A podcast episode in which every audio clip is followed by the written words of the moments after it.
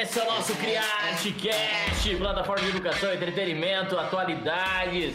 CriArteCast é uma plataforma vinculada ao Colégio CriArte Ângulo Rio Preto. E aí, mano, como estás?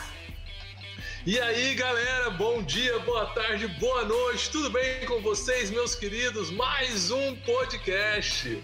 É, esse podcast de julho estão sensacionais. Marezão, o tema nosso de hoje é sobre crise do petróleo, hein? Um tema super atual que pode cair num, vestibular, pode cair num concurso de bolsa, pode cair em qualquer lugar até a nossa bolsa cair também, que deu uma grande crise. E hoje só tem eu e Baré. Geografia e história, tem tudo a ver. É um programa feito só pra mim e o Baré, nós dois juntinhos. Baré, qual é a música romântica? Só nós dois, tá? Uma coisinha nossa no dia de hoje, tá? Que a gente vai fazer o quê? Eu vou falar da parte histórica das, das crises do petróleo e o Baré vai entrar com a crise atual, falando de atualidades vai ser super especial. A gente faz tempo que a gente tá querendo fazer um programa só nosso, né, Barezão? É isso aí. E nós vamos acabar fazendo a dobradinha de humanas, né? História e geografia junto, porque na realidade não tem como separar uma matéria da outra. E aí trazendo conteúdos para conteúdos atuais, né? Para o seu crescimento educacional. Claro, geografia saiu da história, né, gente? Então. Começa, eu gosto é mesmo de guerra. Galerinha, então vamos falar um pouquinho do. fazer um, uma linha com vocês rapidinho sobre a crise do petróleo que já existiram, tá? E a gente vai buscar vocês levar até 1973, quando a primeira grande crise do petróleo, né, ela vai acontecer entre Estados Unidos e a região do Oriente Médio, tá? Vamos lembrar um pouquinho antes dessa crise, a região de, da, da região do, do, Oriente Médio, eles têm tanto os povos muçulmanos que produzem o petróleo, como tem a região onde hoje fica os, o povo de Israel. Tá? O povo de Israel, né, que é os judeus, por um período muito longo, desde a dominação de Roma até a década de 50, mais ou menos, ficou um pouco afastado de lideranças e quem governava a região de Israel eram os próprios muçulmanos. Né?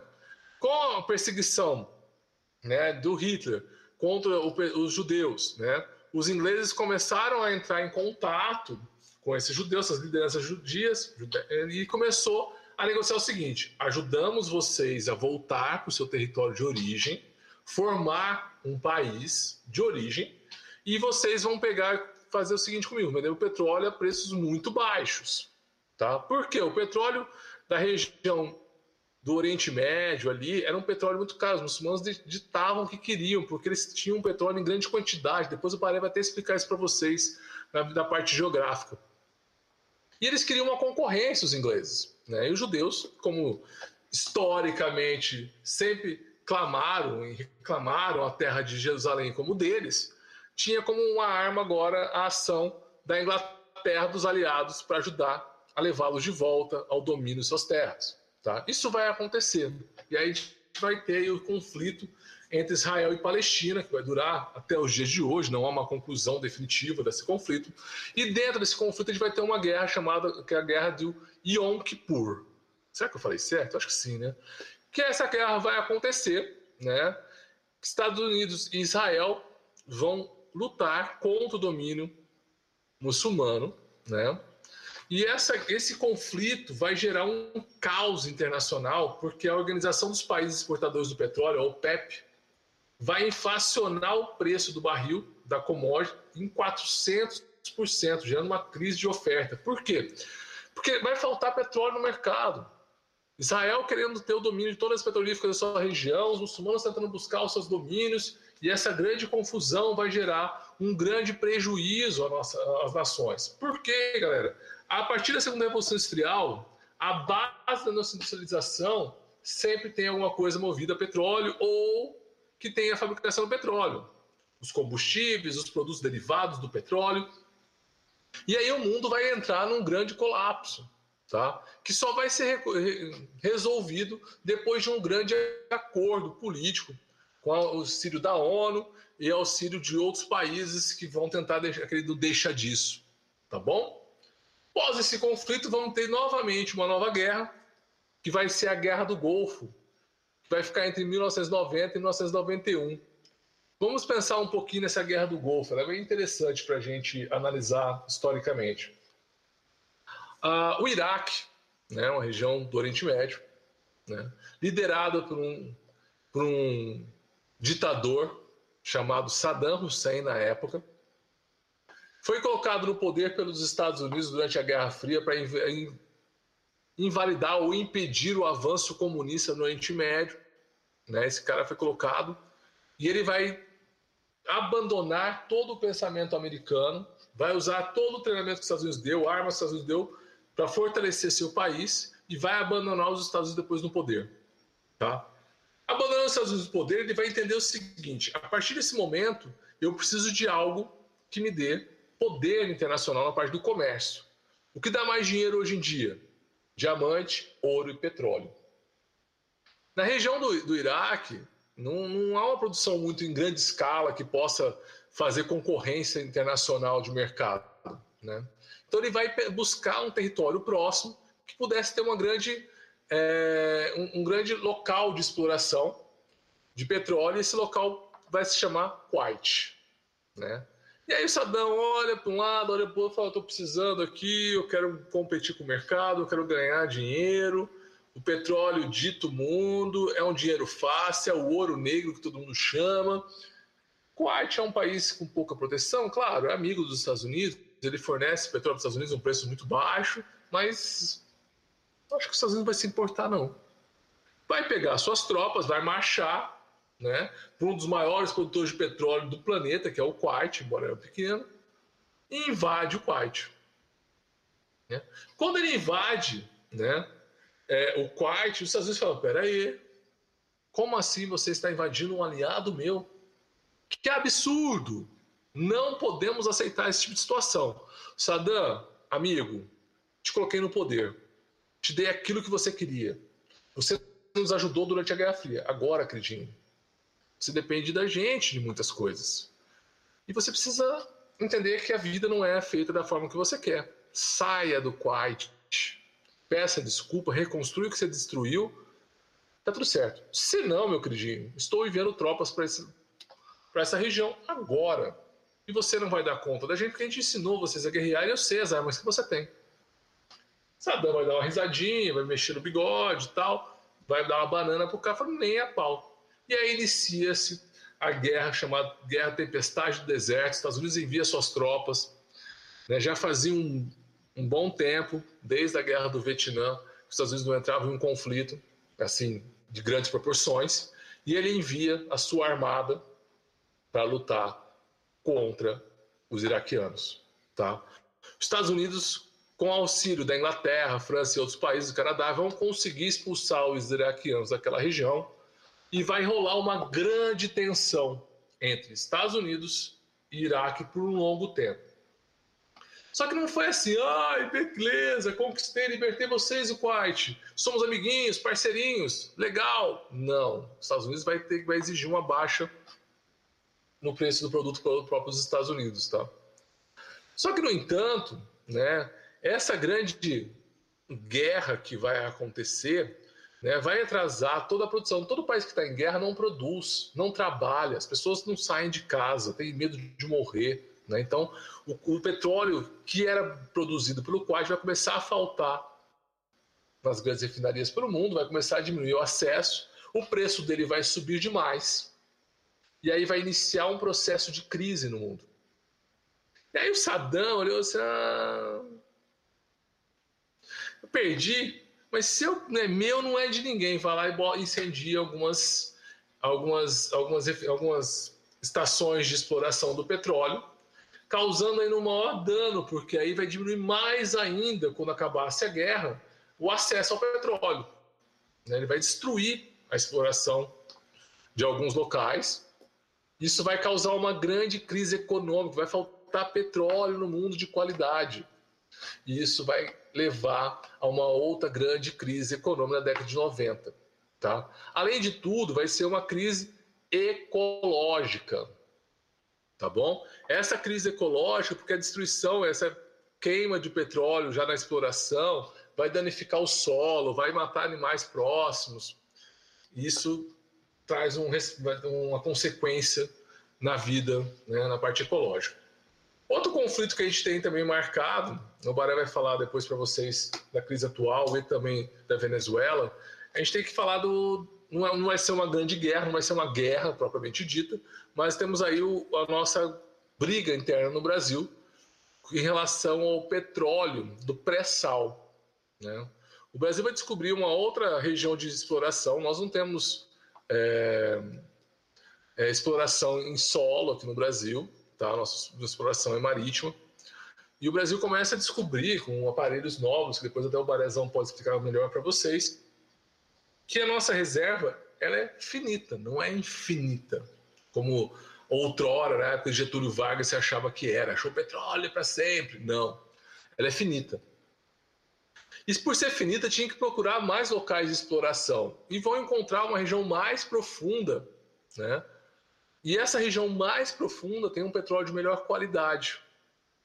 E esse petróleo de melhor qualidade vai crescer os olhos de várias regiões do Brasil e também fora do mundo do Brasil, tá, gente? Porque esse petróleo de melhor qualidade, ele vai ter um, uma venda muito mais rápida tal. E o local que ele, é, que ele é vem, que ele é produzido, ele é retirado, extraído, quando ele entra no, no Brasil, ele vai passar por algumas regiões, né? Ou por dutos, ou por transportes né, de caminhões. E as pessoas que fazem esse transporte, os estados que passam, as cidades que passam, vão começar a brigar para receber partes do commodity, receber parte da, da grana, do lucro em cima desse petróleo. E aí vira uma grande disputa. Para vocês terem noção, o Rio Preto entrou na, na divisão. Né? E o petróleo não é nem um, um, pedaço pequeno desse petróleo passava, passaria por aqui. E aí virou um grande problema. Tá bom? Galerinha, e por que o povo internacional, o povo no mundo começou a olhar para esse petróleo nosso? Porque aí a gente consegue entrar um pouquinho melhor nessa grande concorrência, essa grande briga internacional na produção e na venda. Né? A gente está achando locais melhores de exploração, criando tecnologias para isso, e aí chama-se a atenção do mundo como se fosse quando descobria ouro em uma região, por exemplo, na África, todo mundo queria correr para lá e poder explorar. E aí inicia-se aquela grande briga também de, da privatização, porque empresas do mundo inteiro começam a pressionar o governo brasileiro para poder também ganhar com essa exploração do pré-sal. E aí tem a grande disputa: quem vai poder produzir o pré-sal? Vai, começar, vai tirar dinheiro, dinheiro governamental? Não vai. Vai poder utilizar o pré-sal agora? Vai esperar um pouco? E aí começa uma grande disputa política. Barezão, fala pra gente um pouquinho da disputa Venezuela, da Venezuela aí. Então, pessoal, petróleo, pré-sal, Venezuela, Cara, a, o mundo inteiro a briga ainda é pelo ouro negro, o petróleo. Por que ouro negro? Por que petróleo é tão importante? Porque petróleo movimenta a nossa vida. Tudo que nós consumimos, tudo que nós temos vem do petróleo. Se a gente for pensar, até uma goma de mascar, chiclete tem parafina. Tem um pouco de resíduo petrolífero. Ah, verdade ou mentira? Verdade. Procure aí, você vai ver alguns sites como super interessante falando sobre isso. Até... A, minha, a minha avó falava que era baba do boi. É, também é gostoso. Até apenas um celular também tem petróleo. O seu veículo, ele é. A gente pensa sempre em petróleo quando a gente fala de gasolina, porque a gente vê o líquido saindo. Mas o petróleo existe em várias fases. E a nossa vida ela é feita de borracha. Tudo que nós temos praticamente hoje é plástico, e esse plástico é de petróleo. Por isso essa commodity é tão importante tá? E além dessa commodity ser tão importante, o petróleo que se faz é, plástico não se usa para usar combustível. É o segundo passo que a gente precisa entender. O Brasil é um grande produtor de petróleo para a produção de produtos. Tá? E essa que o Armando fala da descoberta é uma possibilidade agora que já surgiu, que é ótima, para petróleo como combustível. Nós usamos muito petróleo na produção de produtos. Ah, uma empresa aí que fica próxima a postos de petróleo que vocês conhecem é a Vulcanbras, a nossa famosa Melissa, tá bom? Que é praticamente plástico petrolífero. E a gente pode continuar a ideia. Meu, o Armando falou do Oriente Médio, falou da Venezuela. Gente, eu vou começar a falar por partes. Como ele começou do Oriente Médio, eu falo por Oriente Médio, depois eu entro para Venezuela. Baré, por que o Oriente Médio tem tanto petróleo? Primeiro passo, é um fator geológico.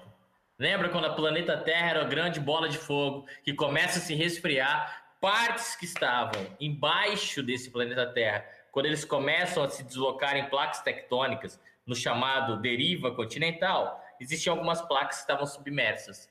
E a parte que estava submersa embaixo do mar era o Oriente Médio.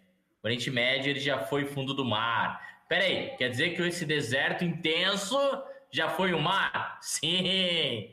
Como diria o famoso ditado brasileiro: sertão vai virar mar, o mar virar sertão, já aconteceu no Oriente Médio. então pensa assim, cara, o grande Beato já dizia, né? No Oriente Médio já rolou isso. E esse material acumulado no fundo do oceano que existia nos períodos passados, nas eras passadas, fez com que surgisse esse material altamente vantajoso que é o petróleo para decomposição orgânica do fundo do mar, algas, etc. Então aquela região é uma bola cheia de petróleo, diferentemente do Brasil. Se a gente pensar geologicamente, quando o Brasil se separa da, da África, alguns resquícios disso vão ser onde? No pré-sal, como o Armando falou, que é a nossa área. O petróleo brasileiro ele não é encontrado em áreas terrestres, ele é encontrado no oceano. Por quê? Porque a nossa parte terrestre foi formada muito tempo antes. Nossa parte, nosso escudo cristalino brasileiro, ele é antigo, tá? É diferente de áreas novas que são bacias sedimentares que a gente pode encontrar aí, como Oriente Médio. Mas olha outra coisa legal para a gente pensar nessa ideia. Alguns anos atrás, nós tínhamos um governador que ele achou que toda a área de bacia sedimentar tinha petróleo. Não vou falar o nome dele. E ele tentou furar alguns buracos de petróleo até que ele encontrou algumas áreas mais quentes, ele achava que ele teria petróleo. Encontramos aí o Termas dos Laranjais e Olímpia hoje. Por quê? Porque ele achava que essa área teria petróleo. Na realidade, o que tinham era o aquífero Guarani já saindo e teve uma área quente. Ponto. Terceiro tópico, Venezuela. Venezuela é uma região que nós temos aqui na América do Sul de grande quantidade de petróleo, tanto como produtora como reserva de petróleo. Mas tudo isso que eu falei até agora, tudo isso que o Armando falou até agora, se abre um grande parênteses. 2020, Covid. Por que abre um grande parênteses? Porque o preço do petróleo é a base da oferta e procura. Quando China descobre essa grande pandemia, quando o mundo descobre isso, houve um colapso. Por que, que houve um colapso? O petróleo mundial entrou em crise essa grande commodity de vendas de produtos, de venda de resina, de venda de parafina, de venda de combustível quebrou. Quebrou a um ponto de não ter venda, ter muito estoque. Para você ter uma ideia da Venezuela, nós voltamos ao patamar de extração de 1943. A Venezuela já está em crise política, né? De um lado Maduro e do outro Guaidó, e essa disputa gerou o quê? Um colapso, uma guerra política, uma guerra interna. E além de tudo, para piorar essa guerra interna, o grande produto que gerava riqueza na Venezuela quebrou. Por que quebrou? Porque é oferta e procura. É, a China fechou. As grandes fábricas de que processam petróleo estão na China hoje, se a gente for pensar, né? O plástico consumido pela China é enorme. O combustível consumido pela China é enorme. Ah, mas Baré, Estados Unidos é o maior consumidor de gasolina do mundo, de petróleo do mundo. Sim, mas a China tem a grande produção do petróleo para fazer o quê? Objetos, materiais, bens de consumo. E quando ela fecha as indústrias, trava-se um problema. Qual o problema? A Organização dos Petróleos, é a OPEP, a OPEP ela faz o quê? Para não gerar um colapso, a OPEP ela abaixa o preço do petróleo para se manter. E ela mantém-se, tudo bem. Só que existe um país que não pertence ao PEP que quis dar uma pimentada no negócio, que se chama Rússia. A Arábia Saudita, ela fez o quê? Ela corta a produção do petróleo. Para quê que ela corta a produção? Ela pensa, se eu tiver menos petróleo no mercado, se eu extrair menos petróleo, o preço do petróleo vai subindo gradativamente e eu vou ficar mais rica. Só que aí surge a Rússia. A Rússia não faz parte da OPEP. A Rússia não se aliou à Arábia Saudita e os países produtores de petróleo do mundo. A Rússia produz petróleo e nada dela. A Rússia não concordou com isso. Em vez de ela diminuir a quantidade de petróleo, ela continuou extraindo petróleo, continuou extraindo petróleo. Para quê? Para que aumentasse a produção de petróleo. Com isso, ela jogou a OPEP, principalmente a Arábia Saudita, ela fez o que com o petróleo? Ela diminuiu o preço da matéria-prima a um nível que era do quanto que extraía. Ela tirou todos os custos, tirou todo o lucro, tirou tudo. A ponto de o petróleo chegar a custar 19 dólares o barril.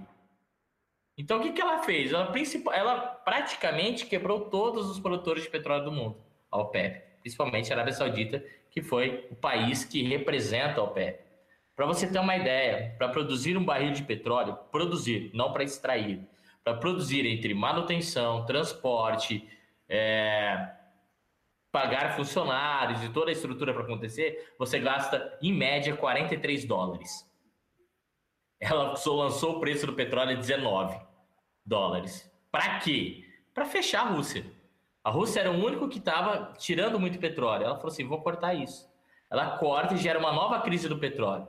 Por quê? Ao, ela fazer, ao fazer isso, a OPEP pensa no seguinte: ela é a maior reserva de petróleo do mundo. Se você for ver, a OPEP. OPEP não é só a Arábia Saudita, são os países da Oriente, do Oriente Médio, né? E pode se agregar ali a Venezuela, que ela tem acordos com a OPEP. Ponto. Então, quando ela faz isso, ela tem recursos. A Rússia é sozinha. O Brasil é sozinho. Estados Unidos, ele compra da Arábia Saudita. Quando gera esse colapso, quebrou os petróleos do mundo. A gente vai pensar o quê? Ó? Quebrou o petróleo da Venezuela. Uma das culpas da Venezuela decair praticamente aí, vamos pensar, 60, 70 anos de produção, foi por culpa de quê? Por culpa dessa redução um dos fatos. Porque ela reduziu tanto o preço que ela fez o, o mercado de petróleo entrar em colapso. Ela quebrou bolsas de valores no dia, ela derrubou a bolsa de valores de um jeito tão grande que os Estados Unidos ficou preocupado. A Inglaterra ficou preocupada. Por quê? Porque na realidade ela recuou o preço do dia para a noite 30%. Nunca existiu uma queda tão grande. Para falar que nunca existiu uma queda tão grande, na guerra que o Armando citou, que é a guerra do Golfo, houve mais ou menos uma queda parecida com essa, cara. Mas isso quebrou dólar, quebrou tudo. Por quê? Porque a OPEP ela fez esse papel. Então isso nós geramos o quê? Uma queda drástica no consumo de petróleo. Tanto que você teve reflexos no Brasil com a bolsa de valores, com a Petrobras, valores da Petrobras. É, nós tivemos problemas nos postos de gasolina diminuíram os valores. Fala aí, Armando. Ô, Baré, só para fazer uma associação, o que o Baré estava falando, eles falou que deu redução de 30%. Naquela vez da guerra do Yom, Kippur, eles inflacionaram a guerra, o preço do barril em 400%. Olha como eles conseguem ditar. Pra vocês entenderem bem o que o Baré está falando. Eles conseguem ditar bem o que acontece com o petróleo. Vai lá, Baré. Por que, que eles conseguem ditar bem aquilo que eu e Armando acabamos de falar? Né? Que é o lance de que as grandes reservas petrolíferas estão na mão do OPEP. A OPEP manipula o valor a todo tempo. E esse manipular de valor também é para ajudar alguém. Se ela quer ajudar uma, um governo, ela aumenta. Se ela quer ajudar outro, ela diminui. Sempre o petróleo comandou. E o petróleo sempre comandou também, mesmo a gente não pode falar, mas sempre comandou os Estados Unidos. Por que sempre comandou? Por ser um público consumidor, cara.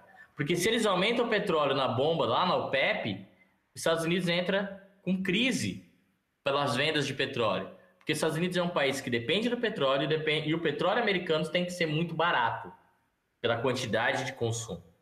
Então, quando a gente falou isso, eu e Armando falamos sobre petróleo, a gente quer que você entenda isso. Petróleo talvez seja hoje uma das commodities ainda mais usadas no mundo. Ah, mas Baré, tem aí o Nikola Tesla querendo trazer uma inovação. Sim, está surgindo uma nova, um novo caminho. Mas desde a segunda revolução industrial, quando inventaram o motor a combustão, o petróleo continua sendo o grande, grande força propulsora do mundo. Além disso, cara, como eu disse, o petróleo não é só combustível, não é só diesel, não é só gasolina, não é só querosene. Petróleo é uma rede de coisas que a gente pode fazer vários produtos. E a nossa vida, ela é plástica. a nossa vida, o maior problema que nós temos é a quantidade de plástico que nós temos. E é feito do quê? Petróleo. O plástico que a gente consome é petróleo. Então, quando nós vemos que o petróleo entra em crise, entra em crise tudo. Se a gente for pensar na estrutura econômica de um mundo globalizado, se o petróleo abaixa o preço a 19 dólares o barril, eu quebro o produtor final. Eu quebro o produto. Por quê? Isso gera desemprego. Ah, mas gera desemprego na Arábia Saudita? Não, gera desemprego no Brasil. Vulcambras, por exemplo. Só um exemplo. Quebra aqui. Por que que quebra, gente? Porque o valor do petróleo caiu tanto que isso vai gerando um efeito cascata e quebrando as economias ao redor. Porque o valor ele caiu. Ah, mas e se o valor subir? Se o valor subir, também vai gerar um problema. Por que, que vai gerar um problema? Grande parte dos produtos que nós temos encarecerão muito nós não conseguiríamos manter o padrão. Nós não conseguiríamos ter coisas básicas no nosso dia a dia, como produção de remédio. Porque a cápsula do remedinho que você toma, ela é um invólucro de plástico. Então, coisas básicas da nossa vida seriam prejudicadas, né? Eu acho que isso tudo que a gente falou até agora, eu e o Armando, te dá uma base para entender a importância desse ouro negro, para continuar entendendo qual que é a importância disso no mundo atual. Mas não é só no mundo atual, tá? Isso é desde lá de 1900, desde Henry Ford, desde todo esse período da segunda revolução industrial até hoje. Toda a produção petrolífera, ela rege o mundo. Então, se você tem o petróleo, você tem o mundo nas mãos. Saddam Hussein, como o Armando disse, ele teve o mundo nas mãos. Porque ele tinha petróleo. Lógico que não tinha todo, mas tinha perto, ele sabia onde tinha. Então, petróleo é a grande base propulsora da economia mundial. O que, que você acha, Armando? Cara, sensacional, né? O petróleo é uma coisa que a gente pensa que é tão distante, né? Vê em desenhos, às vezes pica-pau furando, furando poços na, na, varanda de casa, essas coisas. E ele dita tudo, cara. O mundo inteiro busca o petróleo, né? Porque como a indústria necessita, tem um mercado gigantesco a comprar esse produto, né? Sim. Só que ninguém tem o controle do valor, né? Quem tem o controle é o EPEP, né, Barão? É, e o mais legal, cara, já que o Armando falou do, do, do pica-pau, velho, eu lembrei do sítio do pica-pau amarelo. A primeira pessoa, a primeira pessoa do mundo, do mundo não, brincando, né? Do Brasil a falar que aqui tinha petróleo, não foi Getúlio, não foi Lula. Falaram que o petróleo é nosso, foi quem? Monteiro Lobato. Sim. Monteiro Lobato foi preso por falar que aqui tinha petróleo. E, e, e, o petróleo, onde tem petróleo, a exploração de petróleo ajuda muito na industrialização. Então, Sim. a necessidade, essa corrida com, atrás desse petróleo. E como o Baré disse, uma indústria influencia a outra. As grandes crises no mundo econômico acontecem num setor, mas esse setor influencia todos, porque se um setor começa a ganhar menos, ele vai deixar de pagar seus fornecedores, vai deixar de pagar os seus funcionários, manda a gente embora, e aí vira aquela grande crise, né? Como que a gente viu na crise de 29, 2008, as pessoas começam a deixar de pagar e aí começa a influenciar, influenciar e acaba mudando a vida das pessoas que às vezes não estão nem próximo dessa produção. Correto, cara. E essa, isso é uma ponta, é uma ponta de iceberg. A gente pode entender muito fácil isso agora pela pandemia. Nós estamos vendo que a pandemia, por parar algumas coisas, gerou problemas. Por exemplo, logo no começo, nós, o Brasil ainda não estava paralisado, eu lembro que eu citei em uma das aulas a paralisação da Motorola no Brasil, porque houve a paralisação na China e 2 mil funcionários da Motorola foram liberados de férias coletivas e alguns estavam com risco de ser mandados embora por causa de um problema lá na China, né? Eu vou dar um exemplo disso também para vocês terem noção. Tipo, eu, os alunos sabem que eu adoro aquário, né? Eu sou aquarista. Ah. e, e eu gosto de aquário marinho, né? Pra você ter noção, quando começou a crise do, do coronavírus na Ásia, né, que é um dos maiores importador, exportadores de, de animais, peixes ornamentais, começou já a faltar no Brasil. E as lojas de aquarismo já começou a não ter uh, qualidade de peixe, não vai ter coral, não vai ter um monte de coisa que ele já vendia. Teve que reduzir funcionários, esses funcionários pararam de trabalhar, não tinham onde trabalhar porque começou a pandemia no Brasil, começou a grande crise no Brasil. Os caras começaram a passar nas cidades, velho.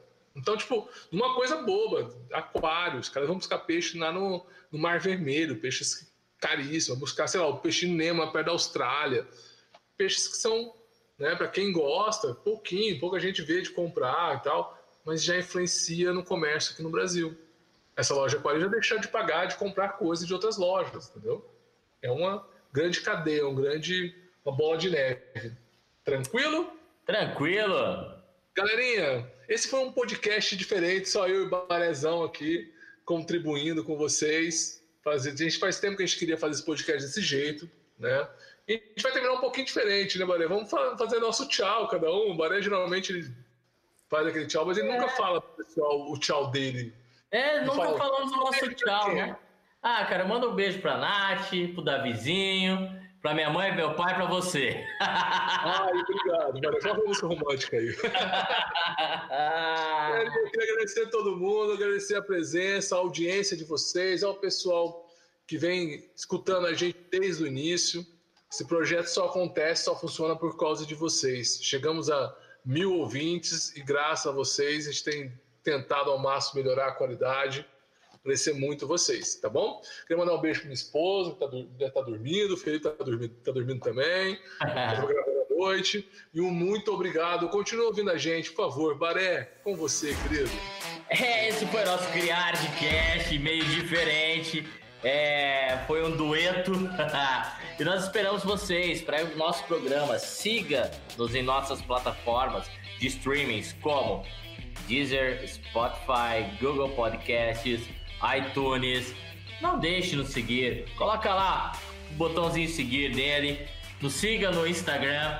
E toda quarta-feira temos episódio novo do Criarte Cast, o programa vinculado ao Colégio Criarte Ângulo Rio Preto. Abraço a todos!